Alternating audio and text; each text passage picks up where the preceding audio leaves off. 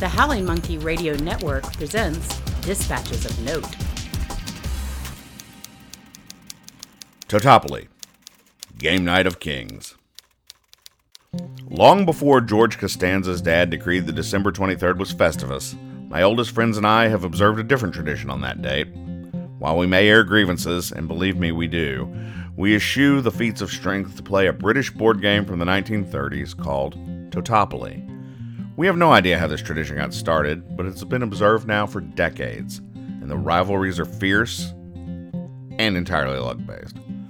Totopoly is a horse racing game. Its unique feature is that it has a two sided board.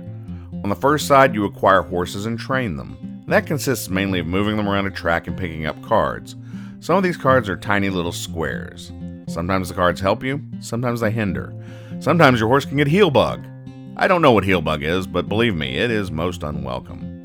Some of the cards are disadvantages or advantages, and you use those in the second half of the game, which is on the second side of the board. On the first side of the board, though, you also have professions. He who is the forage merchant can make a lot of money. And there's a lot of fussing with money. You buy feed for your horses, you pay for training, you even join the owners club and host dinners. I don't know what they serve there. It also bears noting that at this time, most, if not all, of the pieces of the game at this point have been damaged for years.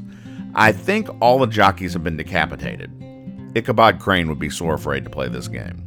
Once training is completed on the first side of the board, you flip it over and you race.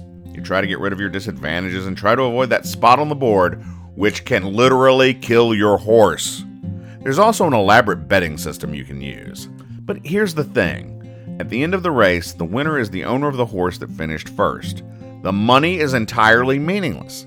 I suspect that Totopoly was designed as a way to gamble real money while pretending to just play a game. I can't prove that though. The point is, 1930s British game designers were insane. And that's okay, because my friends are magnificent lunatics.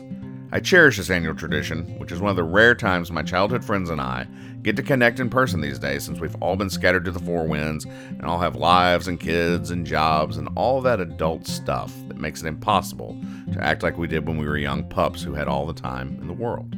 But one magical night a year, the starting trumpet sounds and the horses around the track. We don't gamble in the races, we play for glory and the love of the game and also the physical prize we receive each year, which is a ceremonial coupon for Krispy Kreme donuts that expired in 2004. Before 2004, it was just glory and the, the love of the game thing.